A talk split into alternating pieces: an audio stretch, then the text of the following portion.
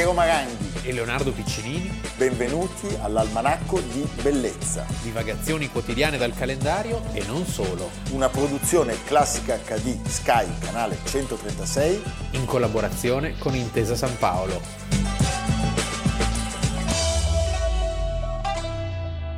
5 aprile 2021, Almanacco di Bellezza, sono finiti i bagordi pasquali e qua c'è Leonardo Piccinini che ha mangiato un sacco di uova. D'altra parte aprile, dolce dormire. Dolce dormire e Piero Maranghi che si è ingolfato di abbacchio. Però cercheremo di tenere la barra dritta. Sì. Oggi iniziamo questa puntata parlando forse di due occhi, potrebbe essere anche questo, Certo. un modo, diciamo, e di una canzone memorabile, uno di quei casi rarissimi di una canzone che rende infinitamente popolare, eterna la sua autrice, di cui non si conoscono le altre canzoni, No. Qua- quasi in assoluto. Sì, assolutamente. Eh? sì.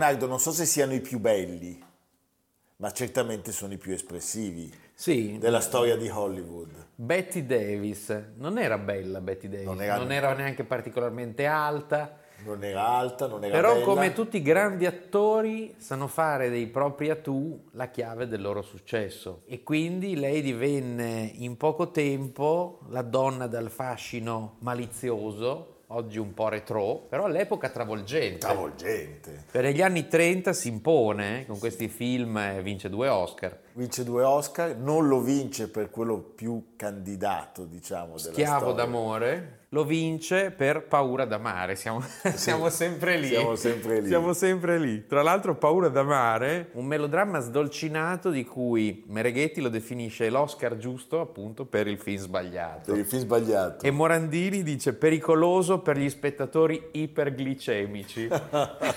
È un'attrice eh, veramente simbolo di quel periodo d'oro di Hollywood. che poi attraversa diversi momenti, no? Ne taglia molti, E anche i ruoli sono perfetti per lei nelle varie fasi della sua Certo. vita, perché il più famoso di tutti, Eva contro Eva, poi in realtà il titolo vero è All About All Eve. About Eve. È Geniale l'i- Mankiewicz. L'idea di una diva che ha paura del suo successo e delle insidie, è una metafora della vita Insidie in qualche che modo. arrivano Certo. bestialmente da quella che sembra essere un agnellino. Esattamente, e in qualche modo è perfetta lei perché aveva 48 anni nel momento del film e quindi eh, cioè, 48 anni negli anni 50 era come averne oggi 70. Certo. L'altro film per cui vince l'Oscar è Figlia del vento. Lei fu candidata, pensate, dieci volte, compreso anche All About Eve. Sì. Non vinse per Eva contro Eva. Lei recitò in più di 100 film Sì. nella sua Tra carriera. l'altro hai citato il film Figlia del vento, il cui titolo originale è Jezebel, Jezabele, che era la moglie di questo re cattivissimo eh, di Israele che se la prendeva con il profeta Elia. E è una storia molto interessante quella di questo film perché eh, lei fece il provino per Via col vento e fu rifiutata a favore di Vivian Lee e prese la cosa come un affronto personale, convinse la Warner a rispondere girando un film in cui la protagonista è una donna pre-guerra di secessione. La storia straordinaria è che il lavoro venne realizzato a tempo di record Per arrivare prima. godendo della pubblicità enorme che, che Selznick aveva dato a Via col Vento e lo batté sul tempo di un anno. Paradossalmente i critici cinematografici hanno sempre preferito questo Figlia del Vento a Via col Vento. Incredibile. Incredibile. Lei con la Warner ebbe dei grandissimi problemi ad un certo punto, ricordiamolo, perché aveva fatto un- uno di quei contratti che si firmavano spesso allora che era una sorta di obbligazione eterna, una damnazio, ma decise di lasciare la casa di produzione per essere più libera. Ci fu una causa, questa causa fu vinta dalla casa di produzione. Lei di fatto dovette abbandonare l'Inghilterra dove si era rifugiata, tornare in America e sottostare, come dire, ai suoi impegni contrattuali. Peraltro lo fece molto felicemente perché il successo pazzesco dei suoi, dei suoi film ne è una conferma. Io voglio ricordare per esempio un film bellissimo che ho visto una sera restaurato in uno di quei meravigliosi cinema del quinto arrondissement di Parigi che è Ombre Malesi, bellissimo, bellissimo. Lei è veramente quasi una creatura non umana, non so come dire. Sì, perché ha qualcosa, luci. ha qualcosa di inquietante, Sì. lei è, è una grandissima espressività, cioè è veramente un'attrice che è capace di coinvolgere e ha recitato un po' con tutti.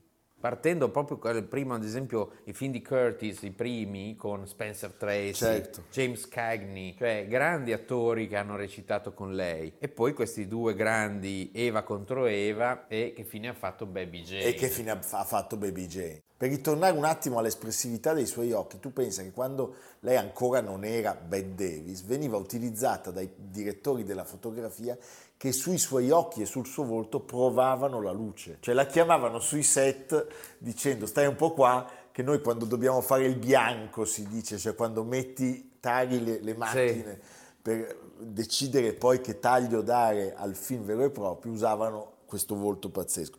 Ecco, per parlare di Eva contro Eva, perché eh, questo è un film Capolavoro di Joseph Mankiewicz. Mankiewicz, Che in realtà è una metafora, è un ritratto della società americana, Sì. cioè tutto l'arrivismo pazzesco. Perché si sta così bene in Italia? Perché siamo più lenti, però siamo anche meno stressati. Beh, sì, siamo decisamente meno Cioè, stressati. io in America non ce la farei mai. Sono vite che si fondano su una competizione esasperata, su un arrivismo, su una fragilità, l'uso di droghe, ingrassano, diventano tutti a piramide, ingrassano, dimagriscono, cioè è veramente un mondo di montagne russe. Ce ne godiamo un pezzo? Sì. Quanta confusione c'era qui prima dell'arrivo di lei, roba un po' di qua, un po' di là, come in un bazar. Tu confondi la casa di Margot con un emporio di campagna. almeno di città. Adesso tutto è al suo posto, vero Max? Ogni cosa col nastro e il cartellino. Se morissi adesso trovereste tutto in ordine. Tu ti sei messa a posto? A posto in che senso? Se dovessi cascar morto, lasceresti tutto in ordine? Non ho intenzione di cascar morto, ho altro da fare. Oh, ma che argomenti lugubri, signori! Questo, vabbè, l'abbiamo detto, no? è il film più candidato della storia del cinema insieme a Titanic e a La La Land. 14 candidature E sei Oscar. e 6 Oscar, 6 statuette, quindi non è quello che ne ha vinti di più. George Sanders lo vince come attore non protagonista. E qui mi piace dire una cosa, che il genio di Mankiewicz, attore che io adoro. adoro, Sì. ma il genio di Mankiewicz arriva anche per esaltare tutti i personaggi femminili. Ricordiamo che nel film ce ne sono 5 sostanzialmente, cioè c'è lei, la Baxter, l'amica di cui non ricordo il nome questo momento, Thelma Ritter, la mitica eh, governante di La finestra sul cortile e di tanti altri ruoli, che fa Il la segreto sua... del film è di essere scritto molto, Molto bene, bene. cioè i dialoghi sono perfetti. che fa la sua governante anche qua e poi c'è Marilyn Monroe che appare per la È prima vero. volta. Insieme Ecco, a Giungla d'asfalto, a Giungla il d'asfalto che la lancia, sì. E la cosa incredibile di questo, di questo film è che secondo me Mankiewicz e gli sceneggiatori decidono scientemente di prendere degli attori maschi, a parte George Sanders che appunto vince l'Oscar, che sono dei cani. Perché questo rende ancora più esaltanti le doti di queste attrici straordinarie. È un film godibilissimo, sempre da rivedere, ha la stessa struttura tra l'altro di un film che esce nello stesso anno, che è Viale del Tramonto. E Eh, sono certo. due film che parlano un po' della stessa cosa. Sì. La stessa struttura perché inizia con la narrazione di qualcosa che è già successo. Eh, ma perché c'è proprio in quegli anni, siamo nel 1950, quindi siamo in un'America che è al massimo, eh, i baby boom, eh, no? tutto il trionfo dopo la guerra, e quindi corre. In Certo. un'America che corre c'è sempre eh, chi salta, chi, chi scende, la vita è fatta a scale, quella roba lì. insomma. Eh, quella roba lì. ecco, poi hai citato eh, Baby Jane. Che fine ha fatto Baby Jane? tremendo. Tremendo. perché- Ma geniale, eh? Genia- ma genialissimo. Diciamolo, lei aveva sempre avuto un rapporto molto conflittuale, molto, eh, come dire, antagonista con un'altra grandissima attrice di Hollywood che è John Crawford. Che non recitava da un po'. Che non recitava da un po', adesso tra l'altro c'è una serie, mi hanno detto molto bella, che racconta proprio il rapporto tra le due. Ah, fantastico. Eh, Quando viene scritto questo thriller psicologico negli anni 60, tutti pensano subito a una trasposizione cinematografica e c'è chi ha l'ardire di pensare, siccome è la storia di due attrici, di cui una è paraplegica e l'altra la sua sorella, la tiene praticamente tiene, la segregata, odia, sì. la odia e ne- gliene fa e, di, le- di ogni, e le attribuisce la causa di tutte le sue avventure. Pensarono alle due, alle due grandi rivali di Hollywood e ebbero buon gioco, perché lei accettò di recitare la pellicola. È un enorme successo. un enorme eh, successo di chi è la regia? di eh, Robert Aldrich. Ah, di Robert Aldrich, certo. E la cosa che lui ebbe a dichiarare alla fine delle riprese è si odiavano con molta professionalità. Quando faccio la brava e rimango tranquilla, di mamma sull'angelo e papà mi chiama la sua pupilla. Ma se faccio i capricci e rispondo sgarbata, per mamma sono un diavolo, per papà una gran maleducata. Loro cercarono di smentire anche le leggende, un po' perché poi si creano sempre queste leggende che a volte sono anche, eh, come sappiamo, esaltate dalle stesse case di produzione. Certo. Il caso Lucherini, i racconti di Enrico Lucherini sono lì a dimostrarlo. Ecco, loro cercavano di smentire questa competizione che però c'era ed era evidente. Forse è il più bel ruolo in assoluto di Betty Davis. Tra l'altro la loro rivalità era anche cementata dal fatto che si narra la Crawford le avesse alzato un fidanzato che poi sarebbe diventato il secondo marito della Crawford stessa. Quindi c'erano anche uomini, c'erano anche questioni di letto, diciamo. Sì, sì, è come coppie Bartali. Ma lì di letto c'era ben poco. C'era poco. Nel 62 eh, Ginettaccio secondo me L'hai tutto da rifare. L'hai tutto da rifare Ginettaccio no Nel 62 lei pubblicò un annuncio di lavoro Pensa che simpatica però Cioè in cui disse Madre di tre bambini di 10, 11 e 15 anni Divorziata, americana, 30 anni di esperienza come attrice cinematografica, versatile e più affabile di quanto si dica cerca impiego stabile a Hollywood. Lei disse l'ho fatto per scherzo, però di fatto continuò a lavorare imperterrita, non con delle pellicole diciamo indimenticabili, vale la pena ricordarne almeno due però. Uno è Angeli con la pistola, in cui lei fa la, la clochard Certo. con la mela, che vi- viene informata del fatto che i suoi parenti, sua figlia, che lei mantiene con degli sforzi pazzeschi, facendole credere di essere una donna dell'alta società americana, le annuncia che sta arrivando perché deve sposare un nobile spagnolo. Allora lei l'unica cosa che può fare è rivolgersi a dei malavitosi, capeggiati da Glenn Ford, con il, il mitico Peter Falk che fa il, il suo scherano, e chiamano tutti i gangster della città per fare un grande ballo, per farla sembrare appunto una signora dell'alta società. E l'altro è un film italiano. È italiano, sì. Beh, non possiamo Dove lei ha già la sua età perché eh, 1972 Luigi Comencini, lo scopone scientifico. 5, 2, 7, scopa, 7 bello, 3 punti con una mossa. Scopa! Ah, no, ah, sto scherzando. Conta. E che devo contare? Tre scope, quattro di mazzo, su sette punti.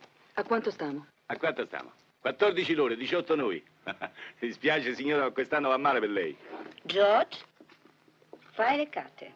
Cast stellare. Cast stellare, devo Joseph dire... Cotton fa l'infermiere che le porta, fa il Sì, suo ed è maggiordomo. perfetto, anche lui è Perfetto. perfetto perché Joseph Cotton ha sempre fatto la parte di un po' di quello del cattivo, del perverso, Sì, di quello certo. ambiguo, dell'ambiguo ecco soprattutto. sì. E qui è ambiguo più che mai Più che perché mai. deve riuscire a, a ingannare i poveri, i poveri. La morale del film è coi ricchi si perde Si sempre, perde sempre. questa è la cosa. Il film appassionante, io lo vidi in Piazza Maggiore alla- A Bologna. a Bologna durante le proiezioni estive con Tati Sanguinetti perché pre- lo presentava perché il film è sceneggiato da Rodolfo Sonego. Da Sonego, certo. È una delle vette della commedia all'italiana. C'è la anche commedia- Modugno, sbaglio. La commedia all'italiana che si che diventa sempre più tragica in questo momento terribile. perché è un film tremendo è un film che ti tiene con la suspense dal- dall'inizio Dall'inizio alla fine fine. perché un po' speri che ce la facciano un po' no perché sono Sì, proprio sì. cioè vedi proprio questi qui avidi che diventano Bestiale, bestiale. avidissimi Poi ci sono i Mario Carotenuto. Mario Cautuno, Domenico Modugno. Domenico Modugno. Ma poi scusa, c'è la scena finale in cui la bambina, dopo che hanno perso, corre dentro Ah, l'aereo per portarle una torta e lei guarda la bambina, Bette Davis, Sì, con dice- un'aria che vorrebbe dice, mangiarlo." Che occhi strani che hai alla bambina. E la bambina in effetti ha, ha messo del veleno nella torta. Beh, vabbè, vette altissime. Altissime. Ecco, lei disse, a fine carriera, di se stessa, nel mio lavoro se non parlano di te come un mostro, allora non sei una star. E questo la dice, La dice lunghi- lunga, la dice lunghissima. Bene, evviva questa immensa attrice. Oggi abbiamo parlato di Bette Davis perché il 5 aprile del 1908 Nasceva nas- nel nasce Massachusetts. nel Massachusetts. Benissimo.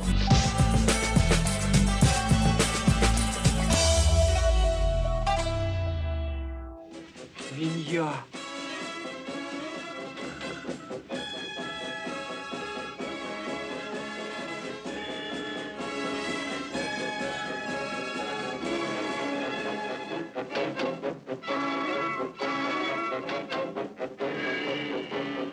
Leonardo, da cinema a cinema, però in questo caso noi usiamo il cinema e soprattutto il nostro adorato Sergei Prokofiev in realtà per parlare di un personaggio storico fondamentale. Direi il più grande russo di sempre nell'immaginario. Eh beh sì, Dopo Ivan il Terribile. sì, che, era suo- che era un suo discendente. Sì, che era un beh, suo è discendente. un- una dinastia. Eh, Ivan Grozny. Dopo i... e Dmitri Donskoy e Alexander Nevsky, che Sì. poi è stupenda questa cosa che si chiamano per il, per il fiume, cioè Dmitri Donskoy per il Don, perché vince la battaglia sul Don, e Alexander Nevsky perché la Infatti il, neva. la Nevsky Prospect Ma la Nevsky non Prospect c'entra niente. Non c'entra, è, è il fiume. È il fiume, è il fiume, sì, sì. sì, sì. Anch'io ho sempre pensato fosse per lui, Anch'io. invece no. No. Beh, lui ha già un'infinità di monumenti. Vedi cosa serve al manacco di bellezza? Eh, noi vi a dissipare questi dubbi, questi dubbi, pazzeschi amletici che con cui tormentano il povero, convissuto il tutta la povero. Piero si sveglia di notte e, e dici, si pone ma Nevsky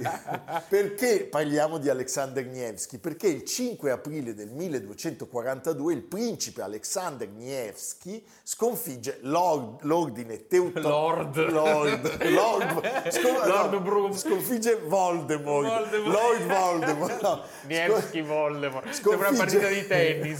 l'ordine teutonico nella battaglia del lago di Kutskoe. Pensa che meraviglia la scenografia. Che si pronuncia forse perché poi l'ordine teutonico, l'ordine teutonico è all'origine di tutto. Tutto tutto nasce da lì Secondo me non è mai, croce, esauri- e non quella- è mai esistito. Però anche forse non è mai morto non è mai morto, anzi, la morte nera di Guerre Stellari è l'ordine teutonico. Devo dire che a Vienna, vicino, ci sono due posti da andare a vedere. Uno a Bolzano, vicino a un'antica birreria che è la commenda dell'ordine teutonico, dove fanno delle- anche delle ottime salsicce. C'è la chiesa, del- la- la- chiesa dell'ordine teutonico, sono tutti questi stemmi con la croce nera di tutte le famiglie che partecipavano. E poi l'altro è a Vienna. Ma l'ordine teutonico era una sorta di crociata verso est teutonico, ispirata sì. dal Papa. Sì, poi rimane come ordine cavalleresco legato al mondo germanico e agli Asburgo. Abbiamo anche. paura. Sì, è una roba. E la croce di ferro, quella, Quella che- che, che è un capolavoro di design, Beh, perché è stata bellissimo. disegnata da Schinkel. Tu lo sai che quella croce lì, che viene usata sia nella prima guerra No, mondiale, infatti adesso- poi ci, attaccano la svastica No, e la bene, poi dopo fanno il, il Sì, disastro. Disastro. certo. Però ecco, noi ci, ci addentriamo in un capitolo davvero molto interessante della storia russa, che è in parte ancora ignoto nel mondo occidentale o peggio è filtrato da quella che è stata la propaganda sovietica che a un certo punto ha Chissà deciso Putin come si pone davanti a, a Nevsky. Eh, secondo me gli può Mi fa piacere piacere, quando Questa- vincono i russi gli piace. ma sì poi questa crudeltà dei teutonici che sprofondano nel ghiaccio Sì, è una, sto- è una- veramente una, una scena storia pazzesca. sì. È una storia pazzesca perché Che è anche il momento clou del film. assolutamente lui vince due grandi battaglie, era un uomo di grande realismo politico, questo occorre dirlo. Cioè Alexander chi Tutte era? supposizioni, sembra che parliamo di uno morto 50 anni Perché fa. noi non accettiamo che la, la nostra storiografia La biografia esatta. eh, la nostra- Cosa pensava Nevsky la No, perché notte la prima? nostra storiografia lo possiamo fare quando ci sono cose che arrivano dalla Russia non ci crediamo Non ci per crediamo per definizione. definizione, siamo sì. dei mascalzoni lui sostanzialmente è un grande principe russo che vive un momento in cui la Russia non era quella che conosciamo oggi, cioè una Russia o quella che abbiamo conosciuto ai tempi di Pietro il Grande o di Stalin, era una sorta di grandissima, infinita distesa di terra dove c'erano dei principati. Forse il più importante Che noia. era quello di Novgorod, che noia. che è una città Sì, sì, con storicamente tutte le molto cupole, importante, sì, sì. esattamente. Ma il problema è che qui arrivavano gli svedesi, arrivavano i lituani, arrivavano i finlandesi e arri- a un certo punto arrivano anche Sembra i una canzone di. Battiato. Sì, è interessante una cosa di questa vicenda, i finlandesi. No, che i teutonici vengono inviati in queste regioni. Certo, i teutoni, ma no, allora c'è sempre il No, pretesto dire- religioso. esatto, ma in realtà qui noi già possiamo notare La quella, quella leggera, quella leggerissima Ipocrisia. vocazione germanica di colonizzare verso est. Ah, sì, sì. Una cosetta che eh, come Il dire, eh, poi si è ri- ri- riverberata nel tempo con esiti spaventosi. E Infatti, infatti gli ordini teutonici, bat- i laghi Masuri, la battaglia di Tannenberg è stato un mito rievocato sia nella prima guerra mondiale sia nella seconda. Certo. E il mausoleo di Tannenberg verrà poi distrutto dai sovietici appena arrivano. Appena, Eh, subito, sì, perché- subito, perché dice, questo, questo è importante. I teutonici arrivano intorno al 1240-41, capitola la città di Pskov e eh, a questo punto... Scende in campo dire, sì, Alexander Arriva il Nevsky. nostro Alexander Nevsky, perché lui era già stato eletto di lì, poco prima protettore di Novgorod. Raccoglie l'esercito per affrontare i teutonici e nel giro di pochi mesi riesce a respingerli ad ovest, libera Pskov, come dire, è bravo, È bravo Stonievski. Stonievski la sa fare la funziona. battaglia. E il 5 aprile 1242 su questo lago si svolge una battaglia che oggi per i suoi numeri non è nulla rispetto Sì. agli eccidi massacri che sono stati Però compiuti. è cruenta, eh, perché cruentissima. poverini, i Poi, teutonici. poi i teutonici erano molto molto Cattivi, carichi, sì, no? sì. ma avevano delle armature Eh. teutoniche. Eh, sì. Il mese di aprile, come dire, è un mese in cui i ghiacci non sono più così solidi. Sì. Per cui a un certo punto E loro ricacciati indietro a un certo profondano. punto- Pazzesco. In questo lago In dei Ciudi, proprio, esatto. lago dei Ciudi, si trova al confine oggi tra l'attuale Estonia e la Russia. È enorme questo lago dei Ciudi, 143 km per 49, è il quinto lago d'Europa. So- quali sono i primi, gli altri, i primi quattro? Il lago di Garda? No, No. I primi due sono il Ladoga e l'Onnega E l'Onnega. in, Russia. Poi c'è il Vanerv in Svezia e il Saimaa in Finlandia. Beh, ma è stupendo. Il lago di Iseo non c'è. No. Io ho pensato che il lago di Iseo se la giocasse. A Pisogne. Eh? Va bene. Comunque, possiamo ascoltare un attimo dell'Alexander Nieschi? Dobbiamo, dobbiamo. dobbiamo.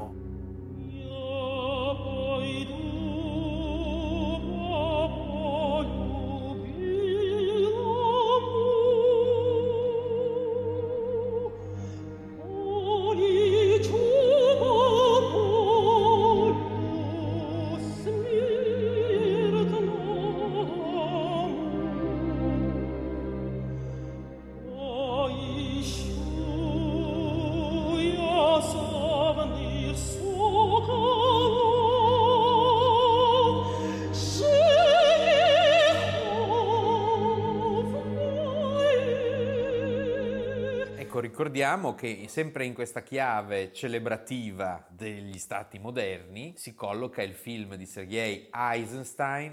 Eisenstein 1938, Alexander Nevsky chiaramente è prodotto con uno spirito antinazi e un sottile riferimento all'uomo Ah, coi all'uomo baffi. coi baffi. All'uomo coi baffi che viene visto una- come una sorta di liberatore moderno. Siamo un anno prima in realtà del patto Molotov-Ribbentrop, Ribbentrop. quindi a breve, A si, breve sarebbero... si sarebbero messi E poi, di nuovo, e poi di nuovo litigati. Un film di propaganda che ebbe un enorme successo di pubblico. Stalin alla fine della proiezione lo avvicinò e gli disse compagno Eisenstein, dopo tutto sei un buon bolscevico. E quello fece... Sì, eh, capisci? Tu cioè, non è che gli ha detto che bel film. Sì, Dopo in- tutto sei un buon bolscevico. In realtà è uno dei film meno interessanti di Eisenstein Beh, rispetto perché ai è precedenti, sì, d'accordo. perché è un film che chiaramente Ecco, su commissione. Però no? ci sono dei primi piani. Però ci sono delle scene, la scena più bella e più tragica è proprio È quella della... dei, dei ghiacci.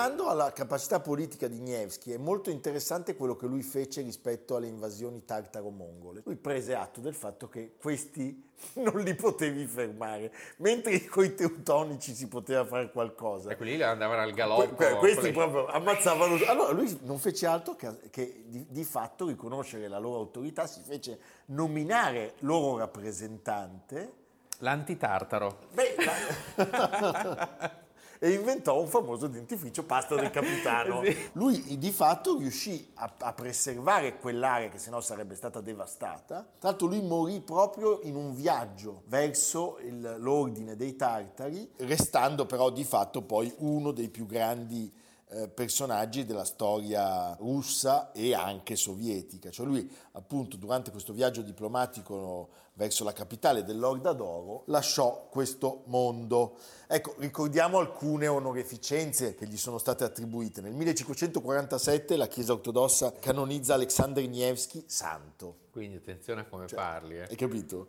Più tardi Pietro il Grande farà traslare i suoi resti a San Pietroburgo. Caterina la Grande istituirà l'ordine imperiale di, di Sant'Alexander Nevsky. C'è il monastero a San Pietroburgo Certo. che è, è connesso sì, con, bellissimo. con l'ammiragliato proprio tramite la prospettiva Nevsky che come però abbiamo spiegato è legata, Prospect. è legata al fiume. Prima abbiamo detto Putin come si pone, ecco devi sapere che nel 2013 Putin ha varato un nuovo sommergibile a propulsione nucleare Che si chiama? intitola proprio Alexander Nevsky, classe K550, è lungo 170 metri, cioè tre volte la facciata di Brera per avere un'idea, e ha 130 uomini di Hai mai equipaggio. visto uscire in corsa un sommergibile dall'acqua mentre sei in mare? Sì, sì, no, l'ho visto, È l'ho visto in Inghilterra, pazzesca, sì, è, è una cosa fantastico. pazzesca. Sì, però questi Dai, non li ho mai visti. Questi, questi che qua. secondo me sono anche invisibili. Ma anche perché di solito stanno su nelle, là nelle basi, Certo. sì. dove ogni tanto succedono anche dei disastri. disastri per fortuna succedono su. Eh? che non- No, mamma mia, che paura. Ecco, credo che sia molto giusto però concludere questa seconda parte a Nevsky citando il padre di tutti i russi, cioè Pushkin, perché ci piace sempre. Ecco, pensavo Putin, no, No, Pushkin. no, Pushkin, ecco. Pu- Putin è il veleno, Pushkin è l'antidoto. Lui dice non c'è dubbio che lo scisma delle chiese ci ha separati dall'Europa e che non abbiamo partecipato a nessuno dei grandi eventi che l'hanno scossa. Ma noi avevamo la nostra propria missione. È la Russia, sono i suoi spazi sconfinati ad aver assorbito l'invasione mongola. I tartari non hanno osato superare le nostre frontiere occidentali, si sono ritirati nelle loro steppe e la civiltà cristiana è stata salvata. A questo scopo abbiamo dovuto condurre un'esistenza assolutamente particolare che, pur lasciandoci cristiani, ci ha tuttavia resi profondamente estranei al mondo cristiano. È un pensiero meraviglioso. Sì, un po' nazionalista, un po'... Beh, no, ma è giusto, è bellissimo, Sì, sì. perché c'è tutta quella nostalgia. Sì. eh? E ricordiamolo, Alexander Nevsky è colui che darà, diciamo, via alla stirpe che arriverà poi a un altro personaggino, diciamo, Ivan il Grande. Ivan il terribile o grande o Grozny, quello che ucciderà a colpi di bastone colpito in testa anche suo figlio. Va bene Leonardo, dopo tutti questi giri dove ci porti oggi? Io ho una richiesta perché ho ricevuto la lamentela di un personaggio fantastico che è Tony Conci. Ah, beh, meraviglioso, sì. Dalmata, Sì. pianista, Sì, sindaco di Orvieto, comunicatore, assistente di Fanfani ma amico di Piero Piccioni, amico di Trovaioli. Lui dice, qui non si parla mai di Orvieto. Mai di Orvieto. E allora? No, Orvieto è un posto fantastico. Bisogna andare preparati a Orvieto. Cominciate a leggere qualcosa su Luca Signorelli, perché nel Duomo di Orvieto, che già da solo è- c'è una delle più grandi celebrazioni della cultura occidentale, giudizio universale, i più belli affreschi del Rinascimento in Italia. Sono a Orvieto. Siamo a livelli interstellari, vedi? cattedrale gotica tra le più belle al mondo. È un luogo veramente, ma tutto un centro abitato molto interessante. Quindi andiamo ad Orvieto. La Cappella Petrucci, il pozzo di San Patrizio. Ma vedi Tony Conci? Sì. eh? Eh, È comodo, ci si arriva comoda- pensiero, Poi ci Conte. si arriva veramente comodamente ad Orvieto, autostrada, ferrovia, c'è tutto. Tutti a Orvieto, Capotondo. Orvieto, poi da Orvieto si può fare un percorso, adesso in questi giorni purtroppo no, ma a poco c'è il lago di Bolsena. Dove io ho pescato i boccaloni. E questo è fondamentale. Capisci? Bene. Civita di Bagnoreggio. Evviva, evviva Tony Concina, evviva, Evviva Orvieto. Orvieto. Evviva anche Leonardo Piccinini che è bravissimo. A domani. Domani. Almanacco di bellezza, cura di Piero Maranghi e Leonardo Piccinini. Con Lucia Simioni, Jacopo Ghilardotti, Samantha Chiodini, Paolo Faroni, Silvia Corbetta. Realizzato da Amerigo Daveri, Domenico Catano, Valentino Puppini, Simone Manganello. Una produzione classica HD, Sky Canale 136 in collaborazione con Intesa San Paolo.